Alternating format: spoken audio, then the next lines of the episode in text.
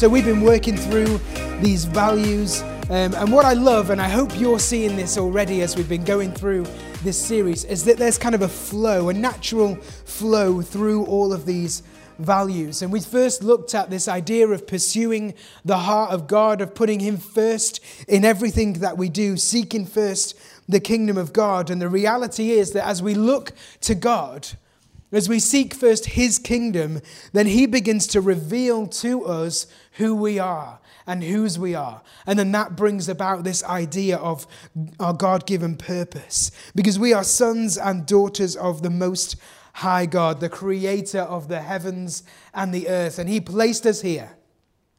He placed us here with a purpose. He placed us not just on this earth, but He placed us in this town and He placed us not just in this town, but in this town right now for a specific reason, for a specific purpose.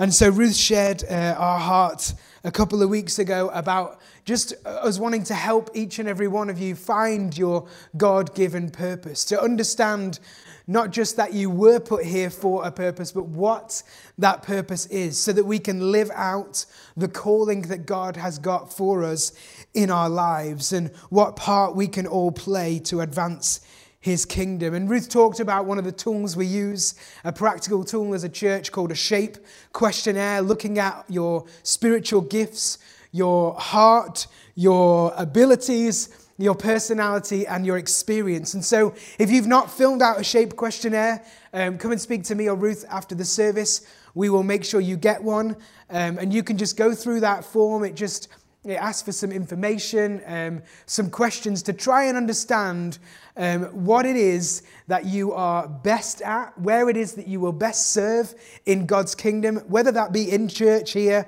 or elsewhere, to understand uh, where your best fit is. You know, I had a boss um, prior to this, and she said that when you're in flow is when you're living out of purpose. And she's not a believer, this is just like a business principle, but it applies to God's kingdom that when you're best in flow is when you're living out your purpose. And so we just want to help you on that journey, help you to encourage, uh, encourage you to find out what that is. And so that's Gary's already mentioned. We've got a teams night coming up if you're on a team, be here.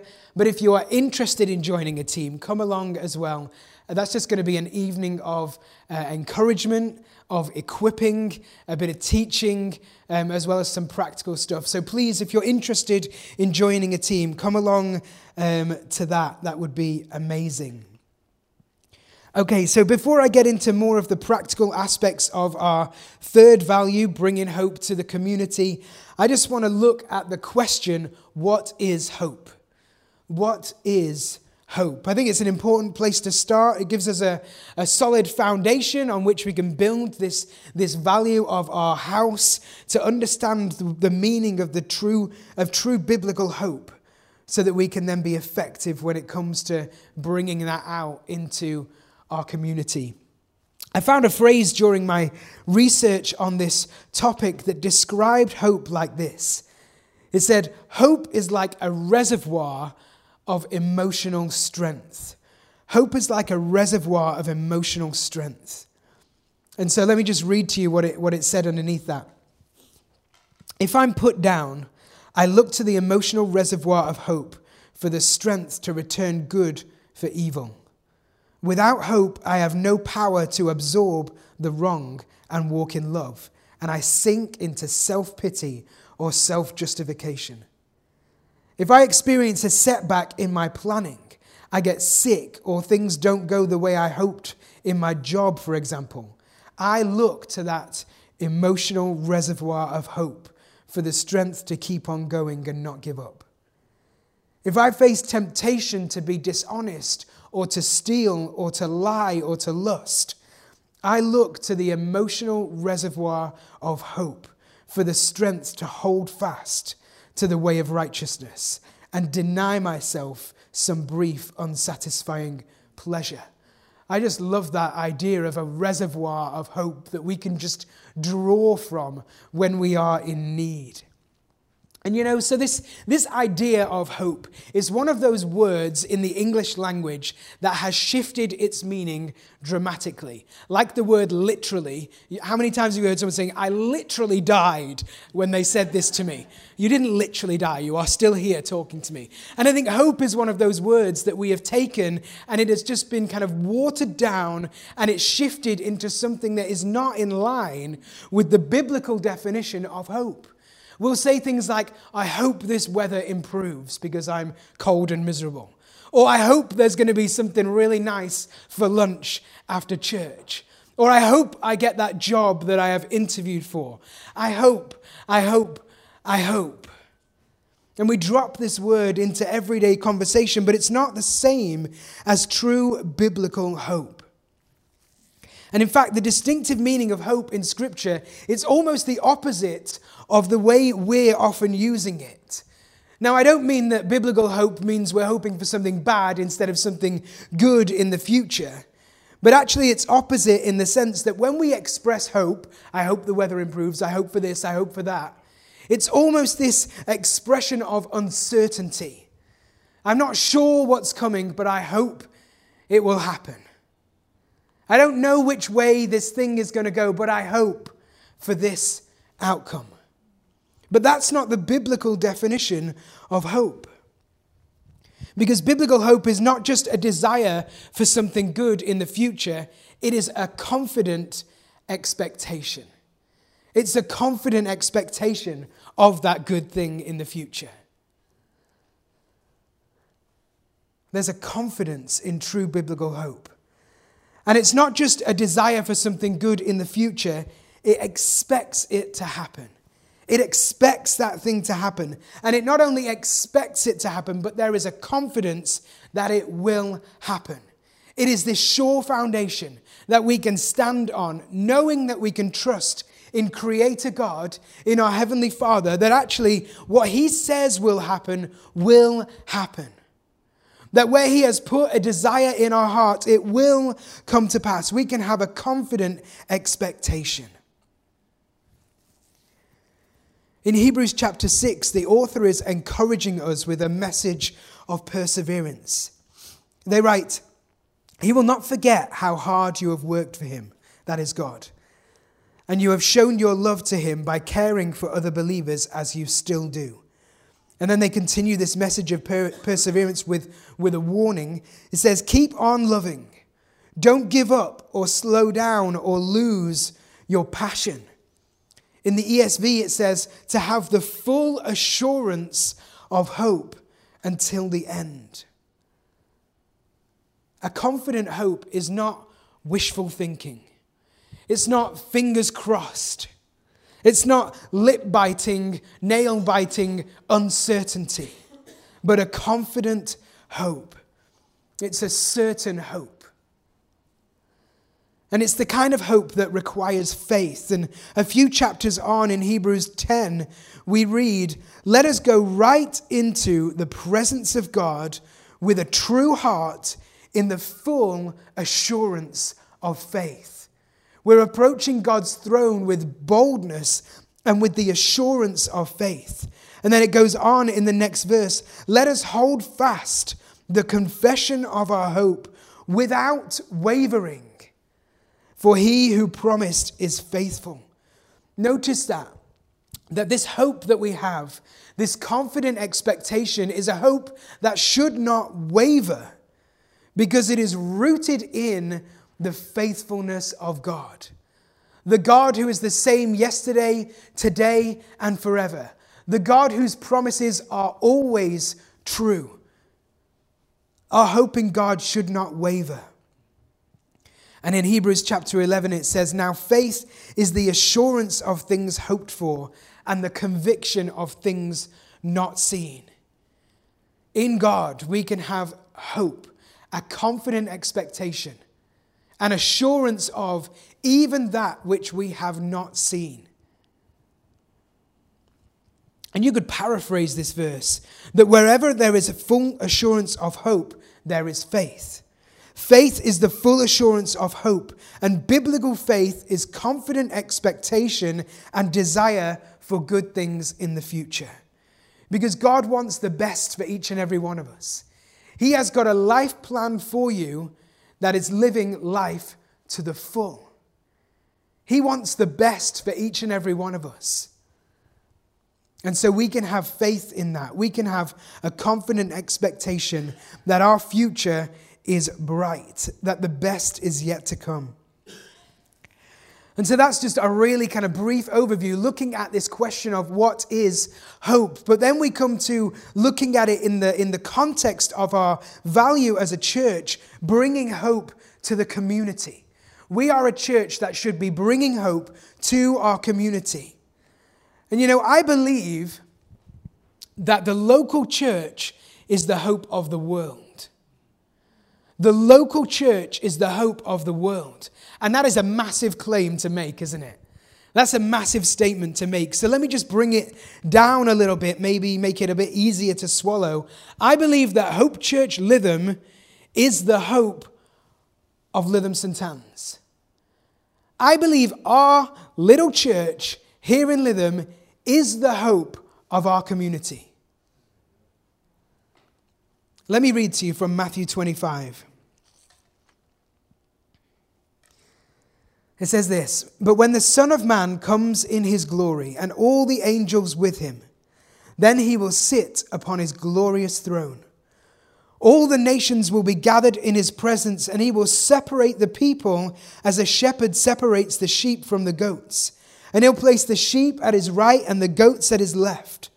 And then the king will say to those on his right, Come, you who are blessed by my Father, inherit the kingdom prepared for you from the creation of the world. For I was hungry and you fed me.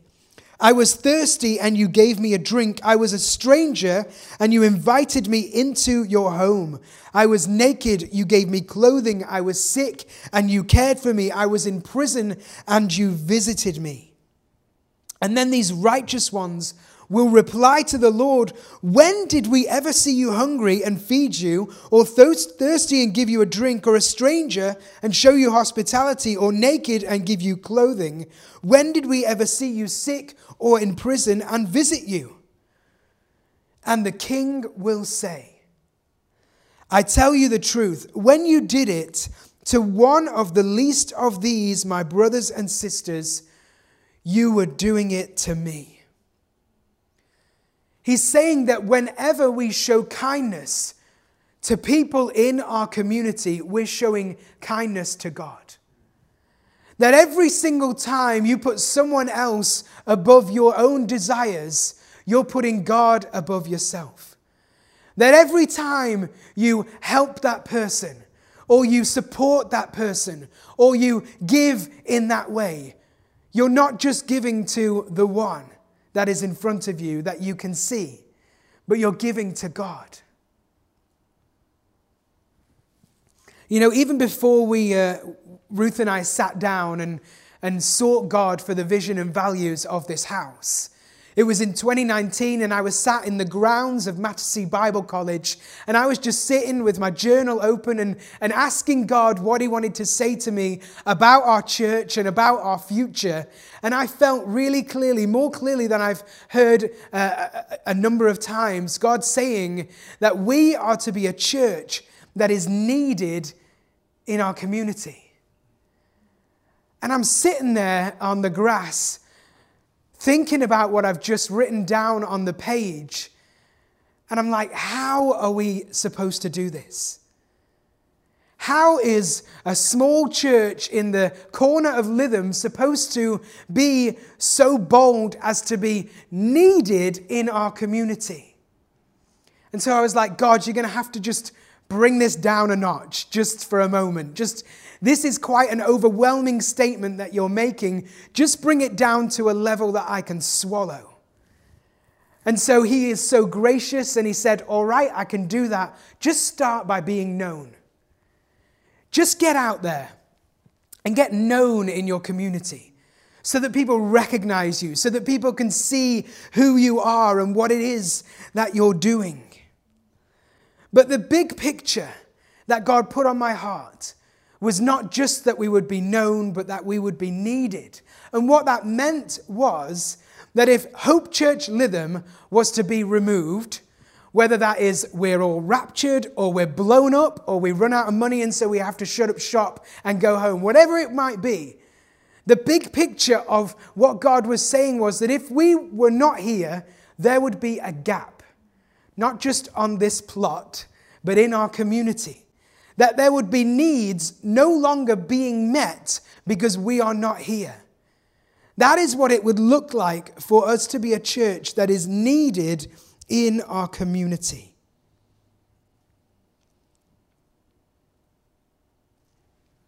Let me just read to you an email that I received this week. Dear John, the mayor of Fylde, Councillor Cheryl Little, would like to invite volunteers at Hope Church to a celebratory event to recognize the valued contribution that you have made in Fylde and to thank you in person. That's an email I received last week. In 2019, God spoke to me that we were to be a church needed in our community. And then he brought it down and said, just be known. And people began to know us, and we were invited into conversations, and we were beginning to move in our community. And here we are four years later, and the local council is inviting us into their building to say thank you for the work that we do. That is what we, Hope Church Lytham, have achieved in just four years with the power of God and thank each and every one of you for the way in which you have supported us from when we shared the vision way back when. That you've caught hold of this and you've run with it, and we are serving our community. And now we can say, we are needed in our community. We are needed in our community. And I only believe that is going to get bigger and bigger. That actually, if we were to be removed now, there would be a gap. But if we're to be removed next year or the year after or the year after, that gap would be far greater than it is today because God is at work in us and God is at work through us because He spoke a word. And we can have a confident expectation that that word will come true. And it has. And so, this idea, this value, of bringing hope to our community is born out of the calling on our lives to love people. And so, this is where we see this flow from the vision into our values. And it flows out of a place of loving God. We're called first and foremost to love God above everything else. And then, out of that, to love our neighbor as ourselves. And so, we're going through this journey and that phrase, to love your neighbor, it's found nine times in the Bible. When there is repetition in scripture, you got to sit up and listen because there is an importance to it. But the fun thing is that not only is it repeated in scripture, God makes it a commandment. This isn't just a nice idea that you should be loving people. This isn't just something that would be good for you to do. He commanded it. You have to love people. You have to get out there and love even the unlovable. You know, I love church. I love coming here on a Sunday and singing praises with all of you. I love hanging out afterwards and sharing tea and having some cake and all of that stuff. It's so fun and I absolutely love it. But that's only a tiny part of the call on our lives as followers of Jesus. Because we can't contain this message of hope within these four walls. It has to break out. It has to be carried inside of us out there into the community. So that wherever we go, we take the hope of Jesus into other people's lives. We need to fling open the doors and move outside of this building. You know, I've used this analogy before, but I'll share it again that I think sometimes church can feel a little bit like a GP surgery. No, not it's hard to get an appointment, but but that we sit here in our comfortable surroundings and, and we know what it is that it, it looks like to be in church. And we kind of sit here and expect the hurt and the broken to come into the four walls of our church so that we can give them some hope, so that we can lay hands on them and pray for them, so that we can comfort them and support them in the comfort of our own home. But that is not the church that God designed. And that actually we should be more like paramedics racing out into our community and bringing hope with us. Let's not sit down and get comfortable and get complacent in church. But let's recognize that God is calling us to take the hope that we have into our world. And the amazing thing is that each and every one of you has a unique opportunity. You know, whether you're at work or whether you're caring for someone or whether you're volunteering or whatever it is that you do in your life outside of these walls, you have a unique opportunity. You have a unique sphere of influence into which you can bring the hope of God. No one else in this room has the same connections as you. And so it is your call it is your job to take that hope with you and to share it with those you come into contact with. We're called to be human beings and not human doings. And so I think that's quite an interesting phrase if you apply it to the church. Because are we just doing church or are we being church? You know, we know what it looks like to do church. It's pretty easy. We, you know, if you've been coming to church for any number of time, you'll know what it looks like to do church. You know, you come in and you grab a tea and you sit down in your chair and you stand up when we sing and you sit down when we talk. And we know the formula, we know the routine of doing church. But do you think that was Jesus' design for church? That we should come in and we should follow this formula and we should do all of these things and tick off the box and say, I've done church? Or are we supposed to be the church? Because Jesus said, I will build my church. He said, I'll build my church right here, and the power of hell won't conquer it. And so we need to find this shift from doing church to being church. Because doing church, as nice as it is, is not enough. We've got to be the church. N.T. Wright describes church like this He said, The church is first and foremost a community, a collection of people who belong to one another because they belong to God, the God we know in and through Jesus. And then he goes on to say what the church is for. He says, The church exists for two closely correlated purposes to worship God and to work for his kingdom in the world. You can and must worship and work for God's kingdom in private and in ways unique to yourself. But if the kingdom is to go forward rather than around and around in circles, we must work together as well as apart. You know, like Ruth shared a couple of weeks ago when we looked at our God given purpose, we each have a role to play. We each have a specific purpose. God has a plan for your life, and we all need to play our parts. I think Ruth used the analogy of being a little toe, and it might seem insignificant and unimportant, but without that little toe, we lose balance and fall over. We need everyone, no matter what role you do. You know, we can fall into the trap of, well, one job is more important than another within God's kingdom. And so I want to be an apostle or a prophet. I don't want to just be serving on the coffee bar or whatever it might be. But the reality is that all these jobs are important. All these roles are important in God's, God's kingdom. And so we've got to play our part, whatever part that might be. And we've got to play it to the best of our abilities. We've got to serve his kingdom. We've got to be the church. And the truth is that being the church, it doesn't just stop when we drive out of the car park. And being church doesn't stop when you get home. And being church doesn't stop when you get to work. Being church doesn't stop ever.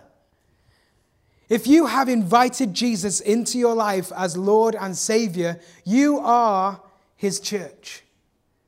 And that never stops. No matter where you are, no matter what you're doing, you are now His church. And so we've got to live in that way. The church, when functioning as it was intended to do, is so powerful. It is so powerful. So powerful, Jesus says, that no schemes of the devil, no plans of, the, of hell can come against it. We're a force to be reckoned with. When we flow through what it is we've been talking about, putting God first, loving those around us, pursuing Him, recognizing our purpose, when we begin to play our part, when we, when we work in unity with one another, with one goal, we're a force to be reckoned with. We are stronger than you could imagine. That no matter what gets thrown at us, we won't be stopped. We won't be beaten. We won't be broken.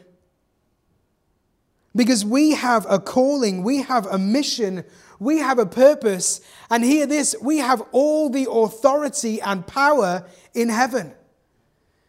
Because the Holy Spirit lives within you when you've invited the Lord into your life. And so everything that you could imagine God can do, you can do you can do. We can believe to see the sick healed. We can believe to see families restored. We can believe to see the dead raised to life again because the Holy Spirit is alive and working in us and through us. The same Spirit that rose Jesus from the dead lives within you and lives within me. And so, why not believe for the unbelievable? Why not ask those big things, those bold things, those things that maybe make you shake and quake and uncomfortable?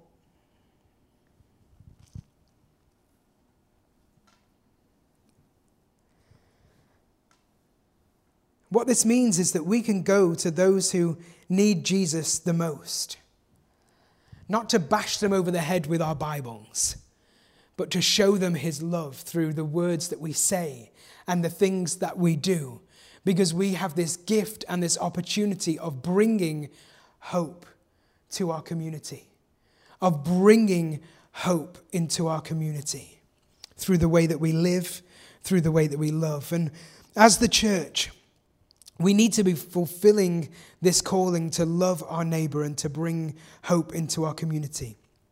As part of the, the Sermon on the Mount, Jesus describes his followers as the light of the world.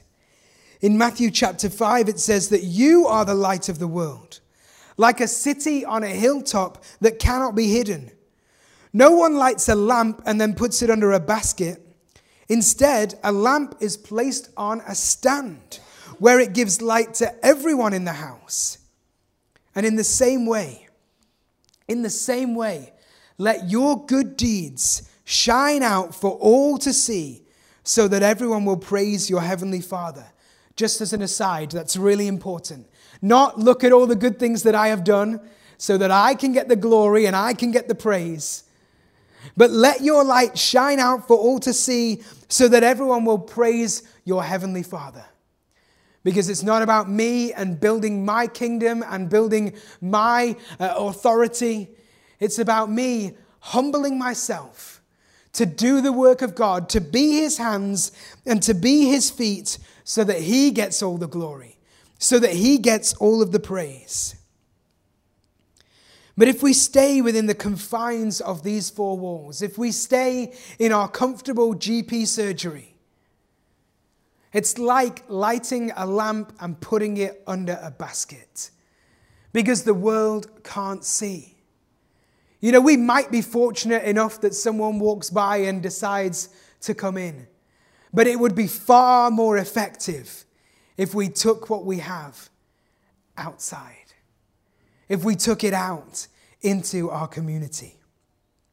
And we know this, don't we? I, I don't think that anything that I'm saying this morning is coming as a, a magical revelation to everyone here, but I still think we need to hear it and be reminded of how it is that God intends us to live.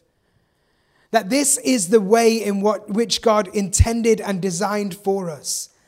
And so, our hope as a church is that as we journey to discover your passions and your God given potential and purpose, and then we highlight opportunities and give real world examples of how we can live that out in our lives.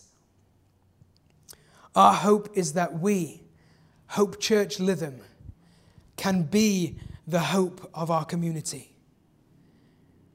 That we can be the hope of our community. That we will be a church and we will continue to be a church that is needed by our community. It is one of the things that we value the most as a church, that we should be bringing hope to the community. And so, how are we doing that? We're already doing it. How are we doing it? We've got our cafe on a Monday and once a month on a Friday. We've got the dementia singing group on a Monday, which is just incredible. And I'm in conversations with them to hopefully get them here on our carol service to do a performance for us, which would be amazing. So you can see the work that goes on there. We're doing all kinds of things. We've got our team, Forget Me Nots team, out there giving furniture and bedding and just blessing families who are in desperate need in our community. Ruth is about to launch next month a mental health course for young people. And she's going to share more on that next week. We are bringing hope to our community in a whole bunch of ways. And that's just the way in which we as a church are doing it corporately. But then each and every one of you individually are also bringing hope to the community through the way in which you live and love. And that is what God wants for us. That is His design, that is His desire, that we would be His hands and His feet in His world. And so we need to pursue the heart of God with all that we are, with everything that we have. And as we do that, not only will we get a greater revelation of who He is, but we'll get a greater revelation of who we are and who we can be in Him. And you know, I think. I think some of us maybe we can we can have this moment of just introspection and looking at ourselves and our lives and thinking about uh, what we can bring. And maybe we look at what we are, who we are, and what we've got, and we don't see anything of worth. We maybe look at ourselves and think, what have I got to give? and maybe we think, I've not got anything. Or I've got so little that it's not really of any value at all. But just read the Jesus story and see how many times he looked at what little someone was willing to give and what incredible things he did with it. You know, that boy bringing his packed lunch was then fed, fed 5,000 plus people. Jesus pointed out in the temple the lady who, who gave just a tiny offering as opposed to the guy who gave plenty. But she gave all she had, even though it was just a token gesture in the grand scheme of things. God looked at what she gave and he was overwhelmed because of her heart, because of the attitude and the, the, the character and the humility with which she brought what she had. And so, God is maybe saying to someone in this place this morning that you may look at yourself and think, I have nothing of worth or nothing of value to give to His kingdom. But He's saying, whatever you have, give it. I see your heart, I see your humility. And He is so pleased with what you have to bring. And He can do so much with it.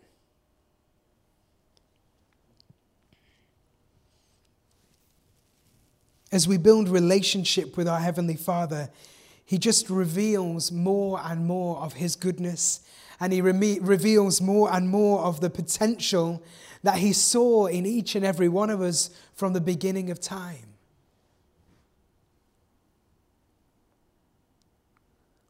If you're in any doubt of how much God loves you, just look to the cross. Just look to the cross where Jesus gave everything that he had for you and for me. For God so loved the world. Maybe you need to put your name in that just to, just to give it some personal, uh, personal impact. God loved me so much. God loved me so much that he gave his one and only Son. God loves you so much that he gave his one and only Son so that we can have relationship with our Father, so that we can have eternal life in his presence. And as we see ourselves as loved, as sons and daughters of God, as we see the value in our lives that He sees in our lives. It gives us the freedom and the, the power and the authority to love on our neighbors and love on our community with the same sacrificial love that He loves us, so that we can feed the hungry. So that we can give a drink to the thirsty, so that we can clothe the naked, so that we can visit those in prison, so that we can heal those who are sick. And every time we do something like that, we're doing it for God. We're doing it for Him. And so let's get out there. Let's break out into our community. Let's step into our sphere of influence and bring the hope of Jesus with us. Let's bring it with us. Let's be a church that brings hope to our community. Why don't we pray?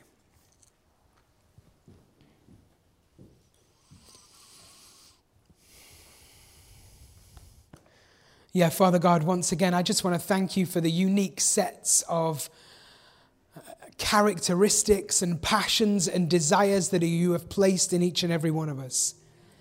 I thank you that from the beginning of time, you knew who we, who we were, who we were going to be, when we were going to be, and where we were going to be. That you placed us here for such a time as this. With our unique selves. So that we can not only receive that gift of hope, but that we can take it with us and share it with others.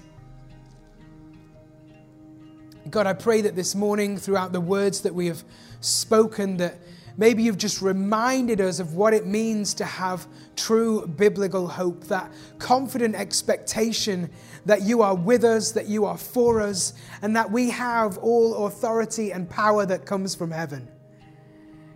And I pray that with that renewed revelation of hope, that we can step out of these four walls and into our community bringing with us that hope that is so desperately needed in a broken and hurting world. That God, you would show us new opportunities, new ways in which we can bring hope to those around us. That maybe you've stirred something within us this morning that wants us to get involved in one of the, uh, the projects that we're already running. And that we would be reminded that all of this, everything that we do, is not for me and for my credit and for my glory, but it's all for you. The King of Kings and the Lord of Lords, through whom we wouldn't be able to do any of this stuff anyway. It's not because of me that we've been invited into this council recognition meeting. It's because of you. It's not because of anything that we've done, but everything that you have called us to do. And so I pray that we would have lives that are, are, are humble, that we would just remind ourselves that there needs to be less of me and more of you.